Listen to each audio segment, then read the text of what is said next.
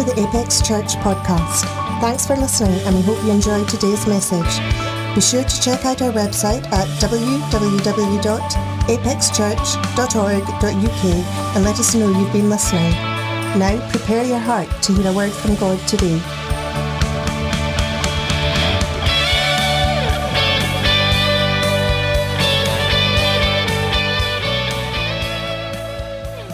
On September the 9th, 1965, James Stockdale was flying a mission over North Vietnam. His plane was shot down. He parachuted into a village where he was captured. James Stockdale would spend the next seven years of his life as a prisoner of war in the infamous Hanoi Hilton. As a senior naval officer, he was routinely tortured denied medical treatment, confined to a concrete cell with no window, three feet by nine. How do you survive seven years in these kind of circumstances? How do you survive that kind of physical and psychological trauma? Hear the words of James Stockdale. I never lost faith in the end of the story. I never doubted not only that I would get out, but also that I would prevail in the end and turn the experience into the defining event of my life, which in retrospect I would not trade. His answer to that question has become known as the Stockdale paradox. Why, you may ask? He held faith and realism hope and suffering together in tension. The power is in the paradox. It is in the coming together of the two elements with each balancing the other that gives the Stockdale paradox its practical strength. I'm so glad to be with you today and start this new sermon series simply entitled, God's Got This. We're going to look at the fact that whatever you're going through, whatever you're experiencing, if you're a child of God, that he is watching over you, that God is sovereign, that his will will be done, that we can trust him, that we can depend on him. Whether you're in a mountaintop or valley, good day or bad day, God's got this. We are going to be reminded, and we must allow the comfort of knowing that God is sovereign to give us the strength for every challenging day. God is in charge. Therefore, I know he will bring me through, and I know that he will use me and use this circumstance for his purposes. This period will be the making of our faith. Think about this, not the breaking of it. We are going to be reminded that his kingdom will come and his will will be done on earth as it is in heaven. Don't lose faith in the end of the story. We're going to go to the book of Genesis. The book of Genesis is the book of beginnings. It is the seed plot of the Bible. The composite of this book, we find eight great facts. Creation, fall, deluge, nations. Abraham, Isaac, Jacob, and Joseph.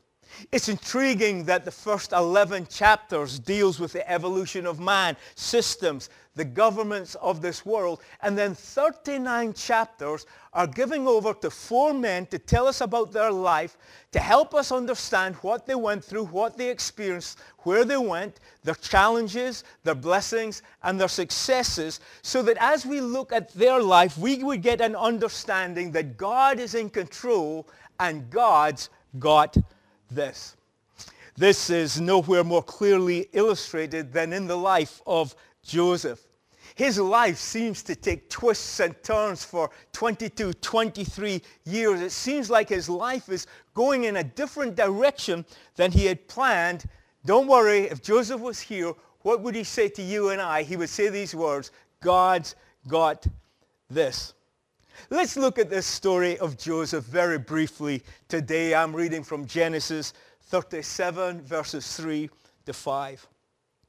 Now Israel loved Joseph more than all his children because he was the son of his old age. Also he made him a tunic of many colors. But when his brothers saw that their father loved him more than all his brothers, they hated him and could not speak peaceably to him anymore. Now Joseph had a dream and he told it to his brothers and they hated him even more. Fast forward to Genesis 50 verse 20. That's towards the end of Joseph's story. And he says these incredible words to his brothers. But as for you, you meant evil against me. But God, I love that. But God meant it for good in order to bring it about as it is this day to save many people alive. I love the character of Joseph. He's actually one of my favorite characters in the Bible. You know him because of his coat. I actually love him because of his Christian character. There are many comparisons between Jesus and Joseph. Think about this. Both were loved by their fathers. Both were sent by their fathers. One was betrayed for 20 pieces of silver, the other for 30 pieces of silver. Joseph was rejected by his brothers and Jesus was rejected by his brethren. He came to his own and his own received him not.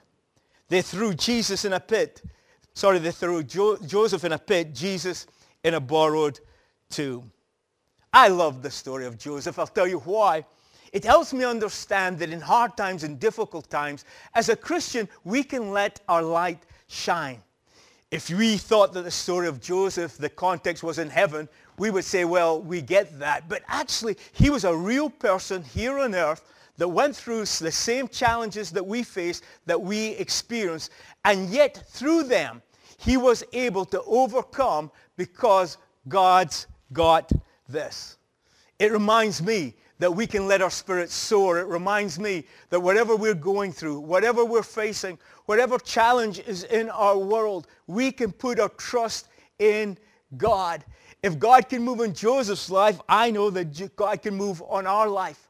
God has a plan for all of us. He wants to work in us. He wants to work through us. He's determined that we can be used for his glory.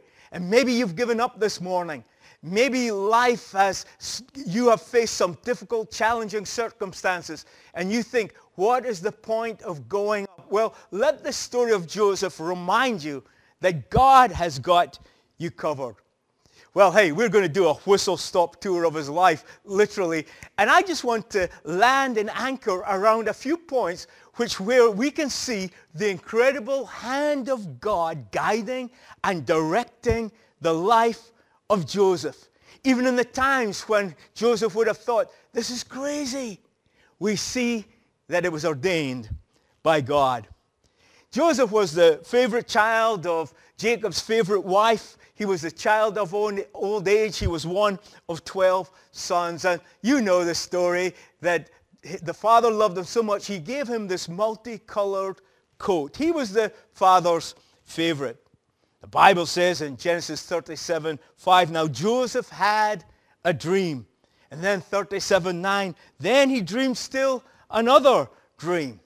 Well, you would think that someone gifted like this would be well accepted within the family. But when his brothers heard the dream and began to understand what the dream meant, the Bible says that they hated him because of his dreams. By the way, not everyone gets excited when you have a passion and a sense of purpose and you're moving forward. You expect everyone to applaud you. But sometimes people are jealous. And this is what Joseph experienced. Some people and some commentators uh, have said that, some commentaries have said that maybe Joseph shouldn't have shared his dream to his brothers. And perhaps as Joseph went through life, he began to reflect back and think, why did I open my mouth? But actually, what perhaps seems like a misstep was actually part of the working out of the will of God because all things work together for good. Have you ever said something that you regretted?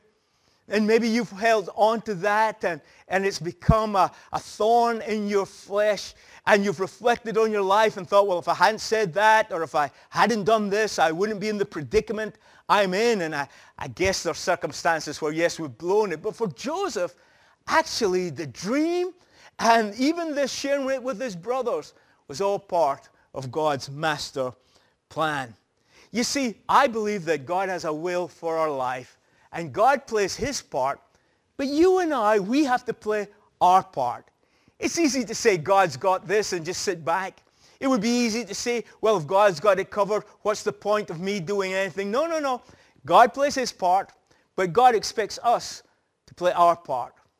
Jacob, the father of Joseph, comes and says, I want you to go and see how your brothers are doing and, and, and take some bread to them. Now, if you read the scripture in Genesis, you'll discover that Joseph had already brought a bad report previously to his father regarding his brother's behaviors.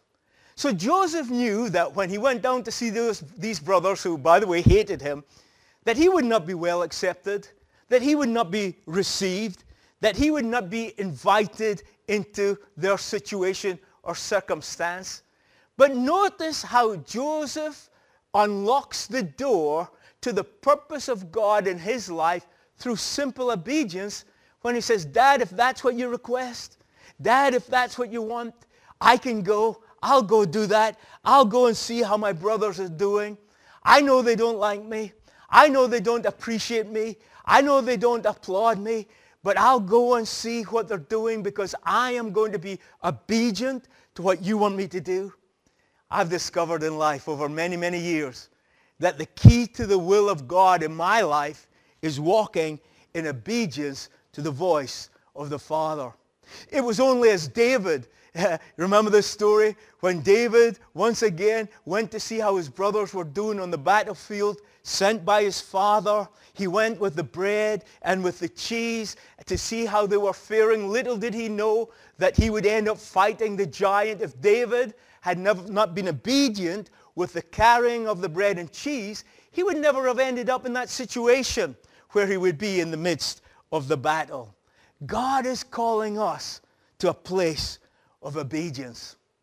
Joseph makes his way to Shechem where his brothers are looking after the flock, but when he gets there, he discovers that his brothers are gone. And the Bible uses this incredible term that he's, he's just wandering around looking for them. Now think about this. God's got this. At this point, Joseph could have said, well, can't find my brothers. I've been obedient to the voice of God. I'll, I'll, I'll just start heading home. But the Bible says this incredible thing. There was a certain man who found him wandering around in the fields and was able to give him direction to where his brothers were. Certain man, no name, we're told nothing about him. This was a man that I believe strategically placed by God to give Joseph the direction to where he needed to be for the next step of his journey. You see, the brothers had gone down to Dothan. There was no way Joseph could have known that. But God's got this. And this certain man gives him direction. Joseph then goes to Dothan, which, by the way, just happens to be closer to the trade route. That's very important. You see, if the brothers had still been in Shechem and they had put Joseph in that pit that we're going to discover, there would not have been those uh, Ishmaelite traders that were on the way to Egypt passing in that direction. So what does God do? God gets Joseph's brothers to Dothan and then gets direction to Joseph to Dothan to get him closer to his plan and will. Why, my friend? Because God has got this. Isn't it amazing that certain people come into your life at God-ordained times and it seems like your life is like a pinball machine. You're all over the place and God, what is happening? And my life is in a mess. Could it be that God is redirecting you because he has a purpose to be filled and actually, he is nudging you towards your purpose because the steps of a good man are ordained by God. The Bible says that his brother saw him afar off. Well, why would they not? You could see that coat and this is, the dreamer is coming and, and they devised a plan that they were going to throw him in a pit. Have, have you ever felt that life's, pit, life's a pit? Have you ever felt that what a mess and in a pit, the Bible says it was a dry place. You're in a dry place, a place that just feels horrible. And, and you look around you and you think, all this because I had a dream. All this because of my desire to, to do something for God. And maybe that's where you find yourself right now. But, but even the pits can be part of the plan of God. Even the, the low points, even the, the low spots can be part of your journey. You see, it's while he's in the pit that suddenly the brothers see Ishmaelite traders coming along. Notice this. They're on their way to Egypt and they've just come from Gilead. They've come from Gilead, they're going to Egypt. Do you know that they could have been going from Egypt to Gilead? But God once again, because he's got this, he has his, Joseph's life so orchestrated that the traders that come along are going in the right direction. I love this. The right direction to get Joseph where he needs to be because God had a plan for Joseph in Egypt. His plan for Joseph wasn't in Gilead. So his brothers, they sell him to the traders. And the Bible tells us that he's led in shackles into Egypt. Little did he realize that he maybe went into Egypt in shackles, but one day he was going to have a gold chain around his neck.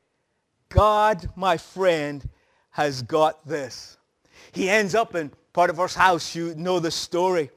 And he does, does so well that Potiphar puts him in charge of everything. And, and why does he end up in Potiphar's house? Well, the Egyptian culture was different from the Hebrew culture.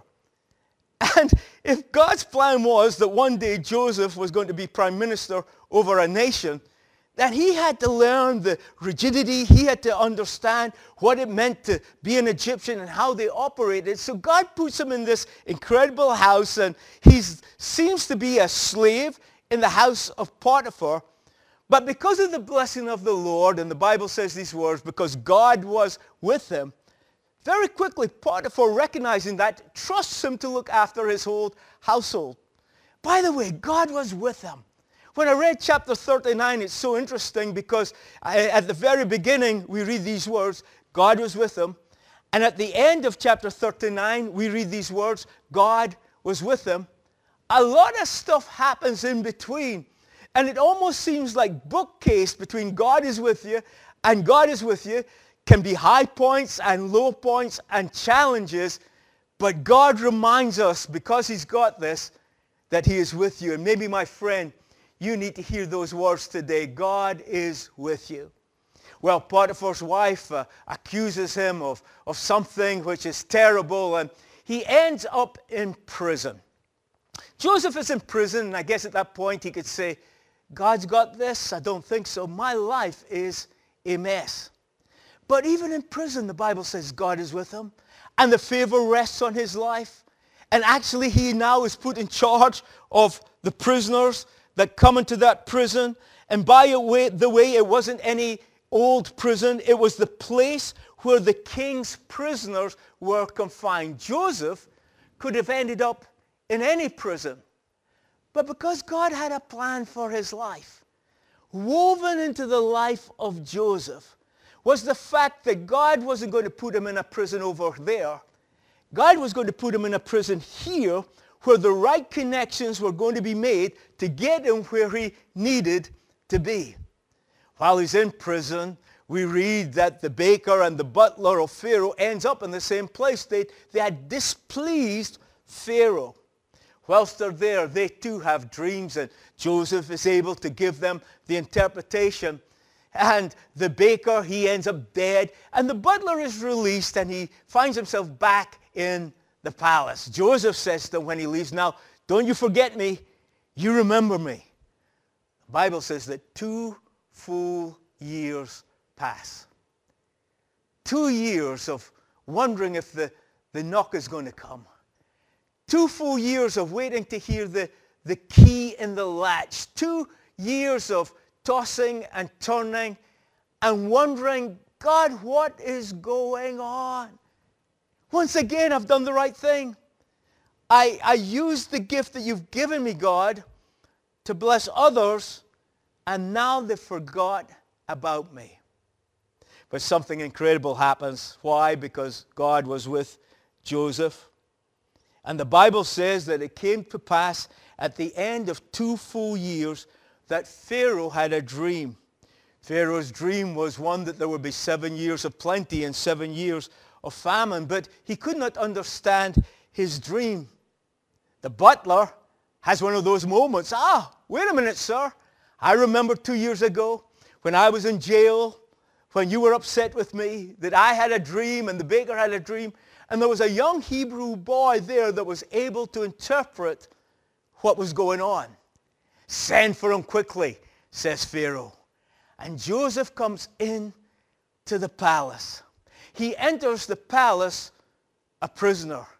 He's able to interpret the dream of Pharaoh. And Pharaoh says, where can we find someone who is wise and discerning, who is able to administer what you have told us is going to happen? And he looks at Joseph and he says, wait a minute, where can we find such a one as this, one in whom is the Spirit of God? Joseph, you're the man. Why was Joseph the man? I'll tell you why.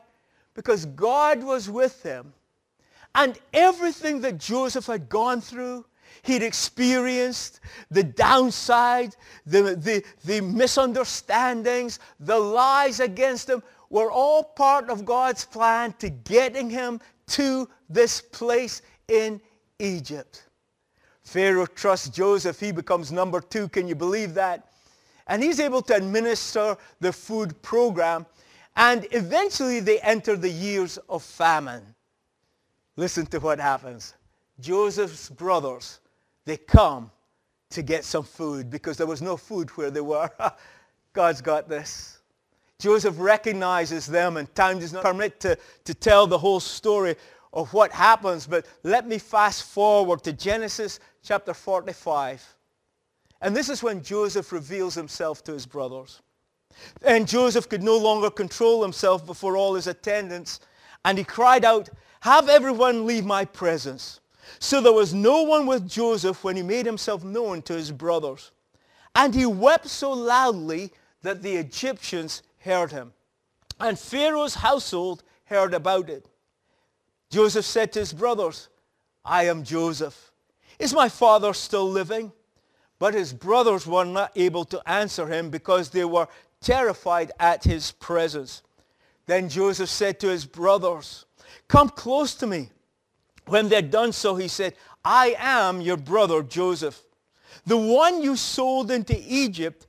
And now do not be distressed and do not be angry with yourselves for selling me here, because it was to save lives, listen to this, that God sent me ahead of you.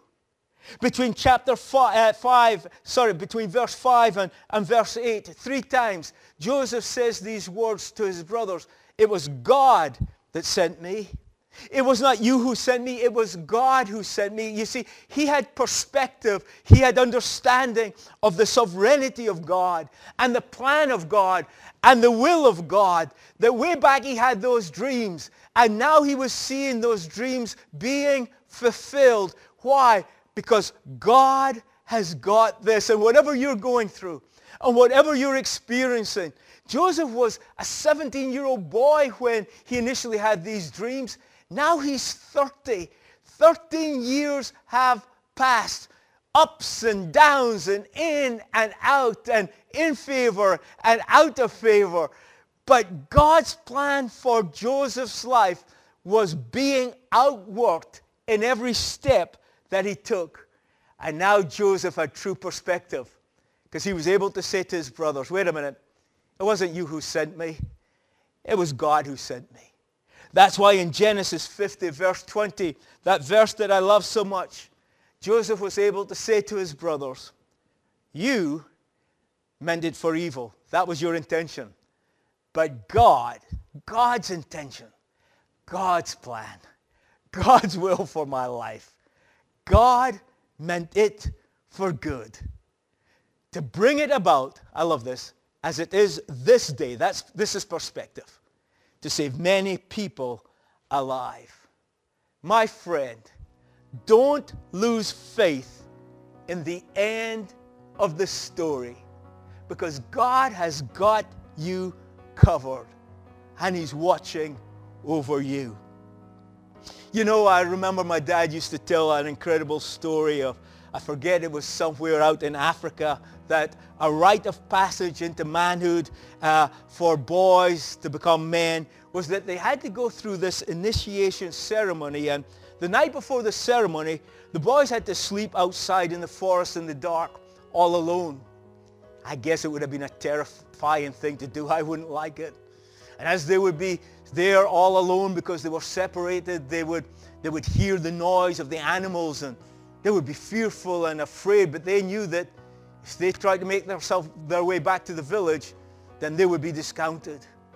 Fearful and afraid as, as it gets darker and darker and the noise of the animals will, would seem to be louder and louder. They had to stay still and have that resolve. I, I can't go home. I've got to stay here. It's going to be okay. It's, it's going to be okay. And then dad tells the story that as the light began to disperse the darkness, the boy would look and all of a sudden he would see what seemed to be a, a figure in the distance. And as he would sort of try and rub his eyes and, and see clearer, he would see, yes, it's, it's a man. And, and he would begin to see clearer and it would seem that that man had a dagger in his hand and, and fear would fill his heart because he thought perhaps that man had come to do him harm. But as the light began to get even clearer, as the boy's vision began to get clearer, he recognized that it was his father. They didn't tell the boys, but part of the initiation ceremony was that dad was there the whole time, protecting them from any harm that would come their way. My friend, whatever you're going through, whatever you're experiencing, you have a heavenly Father that in the midst of the darkness is watching over you because he has a plan for your life. God's got this. You're listening to my voice and you don't know Jesus, you don't have a relationship with him. You're listening to my voice and you're saying, Neil, that's an incredible story. You unpack some things I didn't know. That's great for Joseph. But now I'm not talking about Joseph, I'm talking to you. You need a Savior. His name is Jesus. He loves you very much. He wants to come into your life to guide you and direct you. And I would love to pray with you right now. If, if you would like to ask Jesus to come into your heart and become a Christian, pray these words. Dear Lord Jesus, I realize I'm a sinner and you are my Savior. Come into my heart. Forgive me of my sin and make me a child of God. In Jesus' name, amen. If you prayed those words, why don't you get it in the chat? I said yes, and we'll get in contact with you. It's been so good to share this incredible story. I know we went through that incredibly fast, but I want to remind you, never lose faith and never lose sight in the end plan of what God has for your life. May that be a blessing to you.